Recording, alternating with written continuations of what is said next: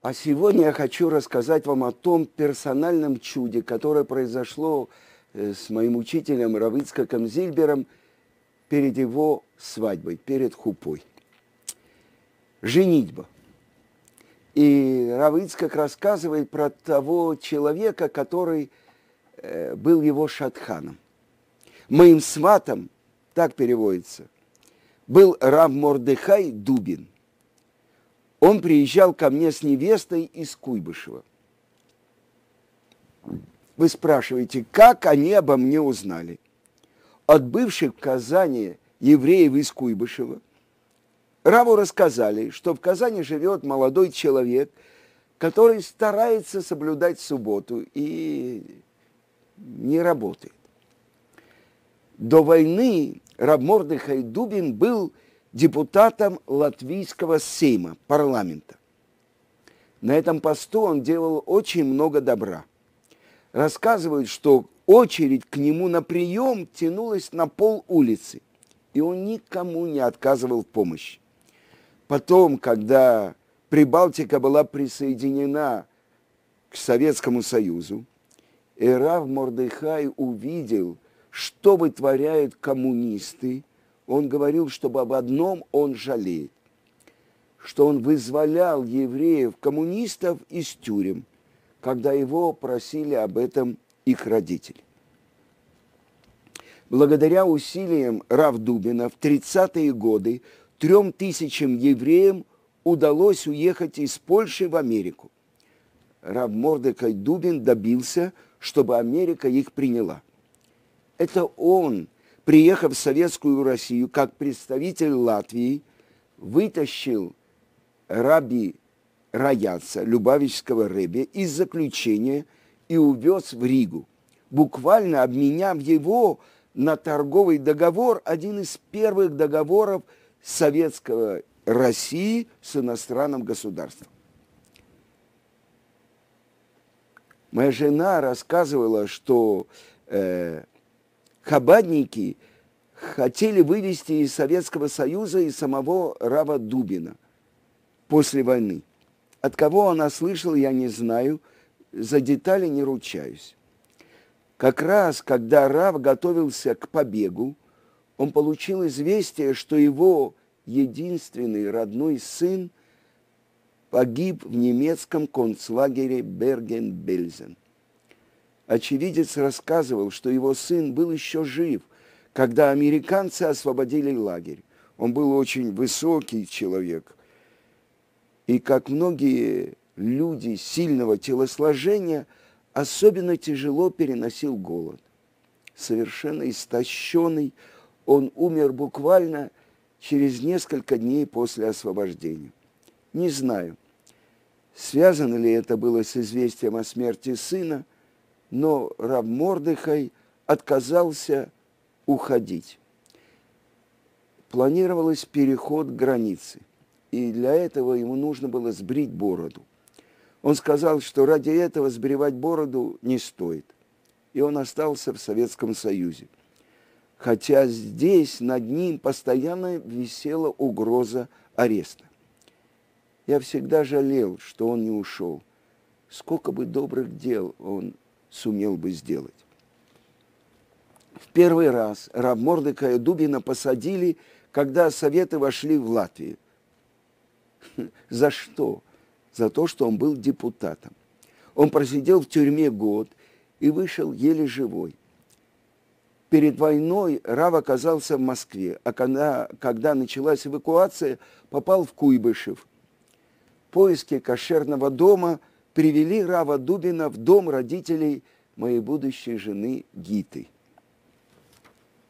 Рав помог Гите и ее сестрам разобраться в том, что происходит вокруг. Он объяснил им, кем являются Ленин и Сталин, которых вокруг все боготворили.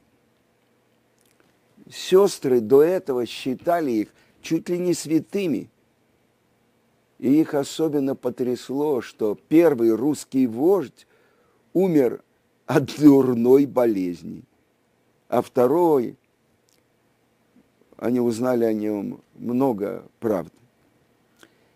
Депутат Латвийского сейма, личный друг Рузвельта, Дубин знал многое. Впервые он побывал в России в 18 году. Народ был голый и босый, с красными бантами и в красных косынках. Все равны. А когда он приехал уже в 24-м, он уже увидел совсем другую картину. Одни ходят в отрепьях, а другие в меховых шубах. Уже не все равны динамика революции. В те годы каждую ночь шли аресты. Семья моей будущей жены Гиты, Рава Зайдмана, жила в многоквартирном доме. И когда ночью в длинном коридоре раздавались шаги, все с замиранием сердца ждали, в какую дверь постучат. Однажды ночью поступ, постучали в их дверь. Когда открыли, Дубин побледнел. Но НКВДшники пошутили. Не бойся, не за тобой, еще не твоя очередь. Они пришли за другим человеком и просто ошиблись дверью. И вот война кончилась, и Рав Мордыхай Дубин вернулся в Москву. Политика он не занимался, целые дни проводил в синагоге, Властям это тоже не понравилось. Врага народа опять схватили, ну, совсем уже ни за что. И на этот раз в заключении Равдубин умер. Говорят, перед смертью он просил у женщины, еврейки, врача, чтобы она совершила великую заповедь, вызвала евреев с воли и разрешила им похоронить по-еврейски его тело. И так раб Мордыхая похоронили в Туле. Этой награды он и удостоился. Люди знают, где его могила. А в январе 1972 года мы получили разрешение на выезд в Израиль. Самолет вылетел, вылетал из Москвы, а от Москвы до Тулы рукой подать. Нам не хотелось уезжать, не простившись с могилой – человека, который помог мне построить еврейский дом. И мы с женой отправились в Тулу. В те времена отъезжающими из Советского Союза на постоянное жительство в Израиль полагалось сдать решительно все документы. Так что с собой у нас не было ни одной официальной бумажки. А носить наш единственный документ визы – в Израиль мы не решились, а вдруг потеряется. Правда, ехать без документов тоже опасно. А если нас задержат? Могут и посадить. А пока будут не спеша разбираться, срок визы может кончиться. Боялись мы и слежки. Короче, мы ехали в большом напряжении. Помню, часа в три ночи мы с Гитой добрались до кладбища. Я примерно представлял себе, мне объяснили, где находится его могила, но все засыпано снегом, разобраться трудно. Мы постояли где-то рядом, сказали псалмы, помолились. Так мы простились с могилой Рава Дубина. Ни о чем в жизни нельзя сказать навсегда или никогда. На самом деле жизнь – она непредсказуема. Ничто не исключено. Спустя почти 30 лет я еще дважды посетил могилу Рава. А то, что рассказывает э, э, семья из семьи близких друзей Равыцкака Зильбера, Лиза Кругляк. Она говорит, э, и в книге это приводится, что Рав Мордекай Дубин часто бывал в доме ее родителей и любил беседовать на темы Торы с ее отцом. Потом его снова арестовали, посадили, он умер и был похоронен в Туле. А спустя какое-то время его перехоронили на еврейском кладбище под Москвой, в Малаховке. Я был на его могиле потому что он столько добра сделал многим евреям, а особенно моему учителю Равыцку Зильберу. а помог перезахоронить его как раз родственник Равицкака, Равин Тайц из Америки. Он двоюродный брат Равицкака. И вот то, что я хочу рассказать, как Творец слышит молитву праведника. Э, глава называется «Неожиданные неприятности». За несколько недель до свадьбы я приехал в Куйбышев. В отличие от моего города, где я жил, Казани, где синагога была запрещена и молились тайно, в Куйбышеве она была открыта официально. Я и в Казани каждый день посещал тайный молельный дом. Что говорить про Куйбышев, где синагога действует официально. И когда, как я полагал, здесь меня никто не знает, а Рав Мордекай Дубин постоянно находился там, сидел и изучал Талмуд. В день он обычно разбирал три темы из разных разделов Талмуда а я занимался вместе с ним. Свадьба была назначена на Йом Шлиши, на вторник. И вот в четверг предыдущей недели я перехожу улицу, и вдруг ко мне подходит милиционер. Гражданин, вы нарушили правила уличного движения. Я удивился, я ведь не один перешел, а он никому другому замечания не сделал. Но я ему даю не то полтинник, не то рубль, штраф за переход улицы в неправильном месте. А он качает головой, нет, нет, пройдемте, гражданин. Я иду. И он приводит меня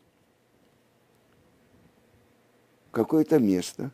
При входе написано «СМЕРШ». Смерть шпионам. Военная контрразведка. Вели меня в комнату – посадили за стол, допрашивали трое, избивали, прямо били по лицу, сломали очки, выбили зубы. Очень сильно били. Ну что у тебя за дела с этим фон Дубиным? Я объясняю, что приехал из Казани, что там нет синагоги, а здесь есть. И хотя я учитель, но решил зайти в синагогу, синагогу и там познакомился с Равом Мордыхай Дубиным. А тут они мне показывают номер телефона. А это что? Как он у них оказался? Ума не приложу. Дело в том, что как-то я спросил у Рава Дубина, не могу ли я ему чем-то быть полезен. И он попросил меня заказать для него телефонный разговор с сестрой, которая жила в Москве. Я и заказал. Короче, когда я увидел этот номер, я понял, что они за нами следили и что я попался. Но я твержу свое, познакомился в синагоге, просто выполнил просьбу. А меня они продолжают избивать. Отняли все, что было, записи, документы и бросили в камеру. Ну, понятное дело, они начали читать мои записные книжки, а там разобраться непросто – Пишу я то на одной стороне листа, то на другой, то на полях, а к тому же на иврите. На завтра опять приводят меня к следователям и говорят, ты регулярно организуешь встречи с человеком, обозначенным в твоих записях как НТТИ. Я понял, что они, вероятно, вызвали какого-то доносчика из синагоги, который знает ивритский алфавит – и он им прочитал этот текст. НТТИ, я им объясняю, на святом языке означает натати. Я дал. У евреев принято каждый день давать деньги для нуждающихся. Можете проверить. Возле каждой записи НТТИ стоит цифра полтинник, 30 копеек, рубль. Хорошо, с этим уладили. А тогда мне показывают другую запись. И тут я немного растерялся. Чувствую, что этого мне им никак не объяснить. Надо сказать, что в Куйбышеве в синагоге было очень много книг. Я прямо уму непостижимо сколько. А у нас в Казани очень было мало книг. Как они туда попали? Наверное, через беженцев. Евреев из Литвы и Латвии. Они умерли, их книги сдали в синагогу, и там оказалось много редких книг и записей.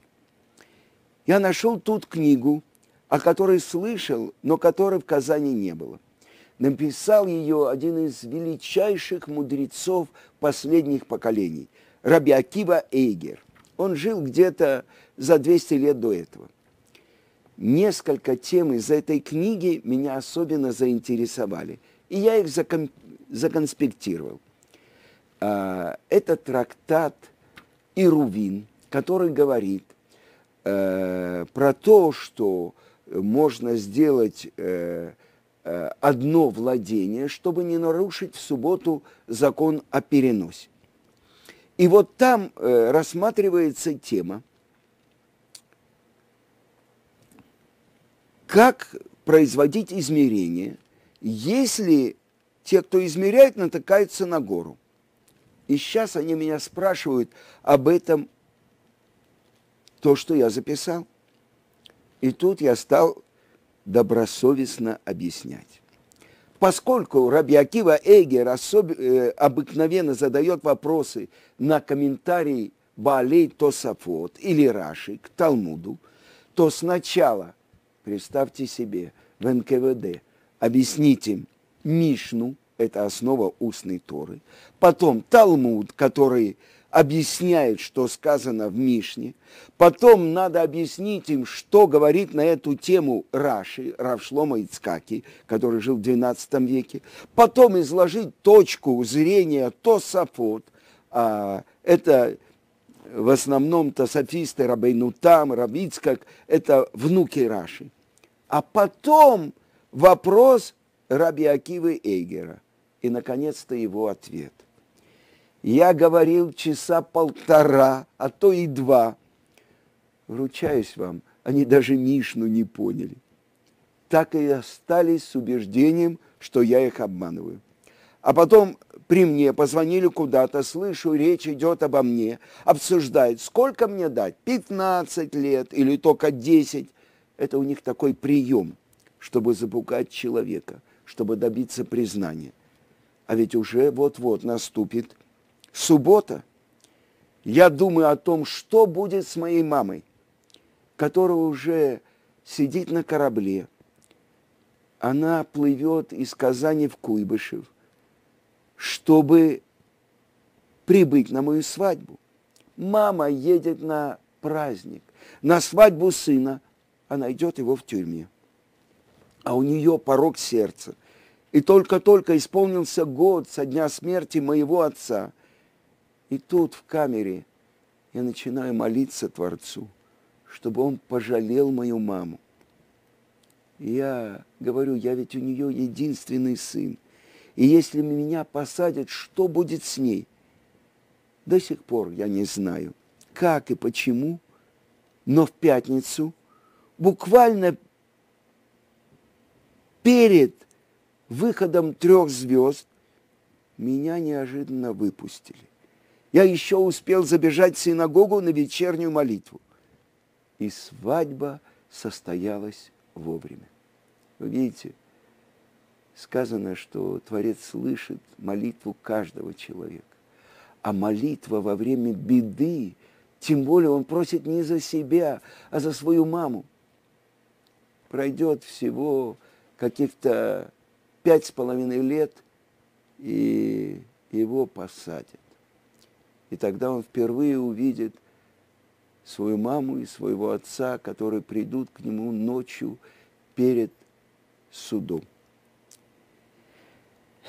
Кстати, продолжает Равицкак, я решил не рассказывать маме эту историю. Но когда после свадьбы я вернулся в Казань, в Казань, наши соседки, которые всегда приходили к маме, неожиданно спросили меня, Ицкак, что с тобой было в четверг без четверти пять. А что? Они говорят, мы сидели у мамы, разговаривали, и вдруг она вскакивает и начинает бегать по комнате. Ой, нехорошо с Ицкаком, нехорошо, Бог знает, что будет.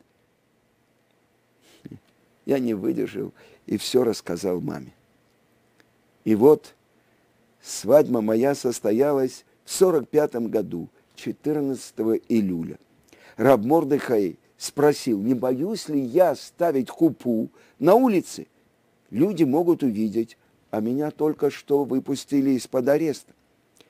Надо сказать, что у нас, ашкенадских евреев, проходит хупа на улице, под открытым небом.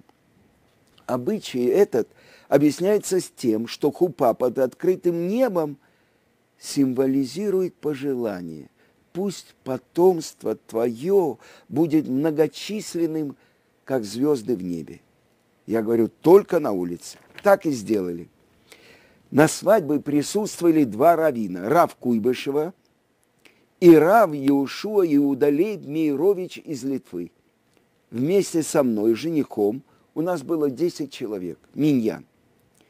Я до сих пор помню то, что сказал во время на нашей свадьбы, пира после свадьбы, если можно так это сказать, Рабмордыхай Дубин.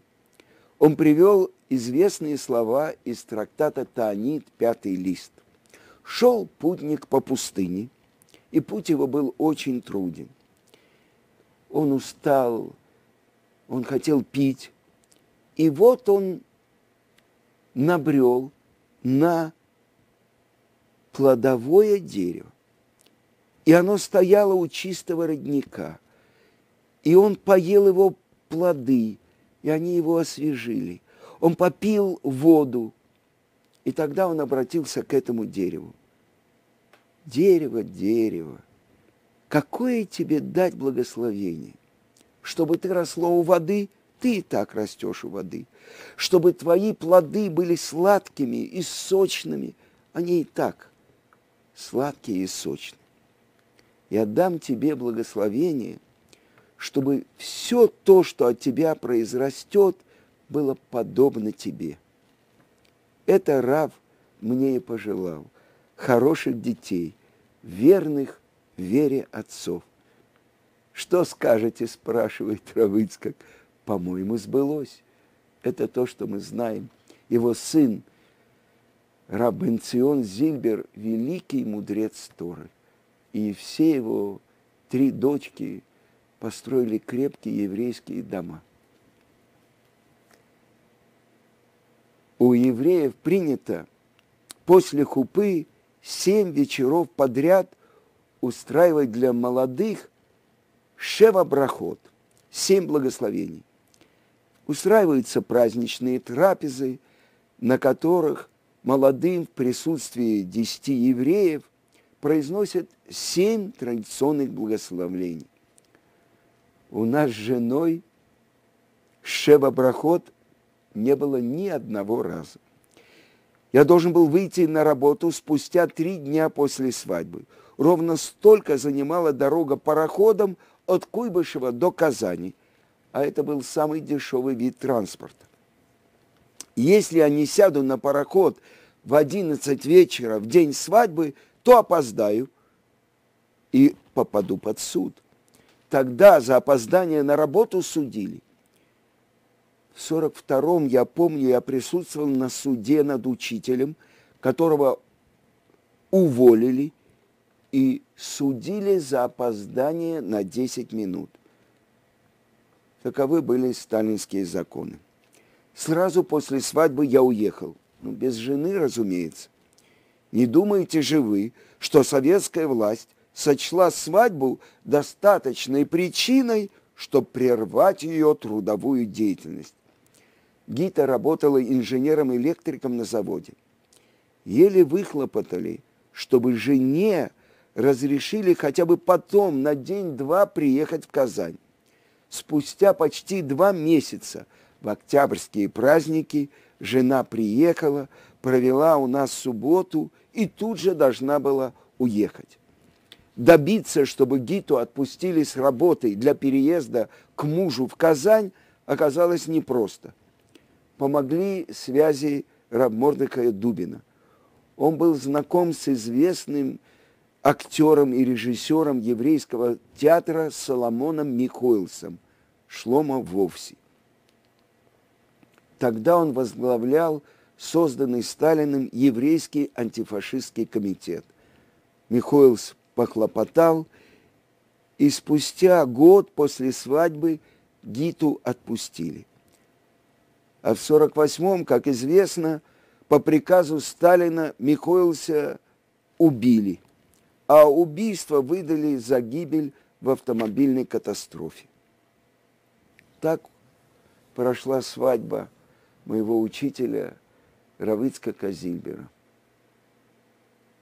Но чудо, которое произошло с ним, когда в ответ на его молитву, просьбу, его выпустили из лап СМЕРШа, организации, которая называется «Смерть шпионам», которую возглавлял в те годы Берия. Особенное время, и даже при советской власти тот же самый Творец, который присутствует в Иерусалиме, он находился и в Советском Союзе в это страшное время.